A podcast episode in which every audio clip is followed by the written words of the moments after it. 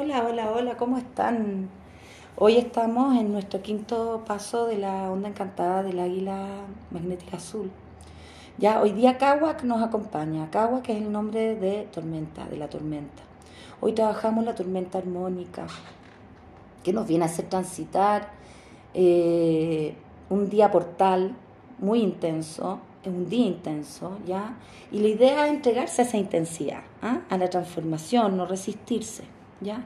Eh, quizás un día que vas a entrar en pequeñas crisis, pero comprendiendo que son necesarias para la transformación, es parte de, ¿ya? Entonces sintámonos capaces de, fluir, de flexibilizar, eh, acuérdense que nosotros pudimos eh, ver la visión del águila en nuestro primer paso, entonces sigamos dónde está nuestra meta, hacia dónde queremos ir, a no tener miedo. Hay que darlo todo este día, en realidad. ¿Ya? Eh, así que no tener miedo eh, y escuchar las señales que te llegan. Ah, seguramente todas van a ser muy movidas y, y, quizás va a tener un poco de rechazo, pero no, entrégate a ese fluir, entrégate a esa energía, obsérvala, mírate, ¿Qué pasa conmigo con esta energía? Obsérvate y transforma lo que tengas que transformar o lo que puedas captar.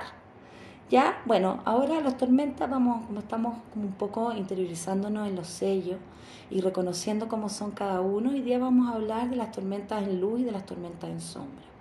Las tormentas en luz son seres que pueden mover energía y siempre lo van a hacer con un fin superior.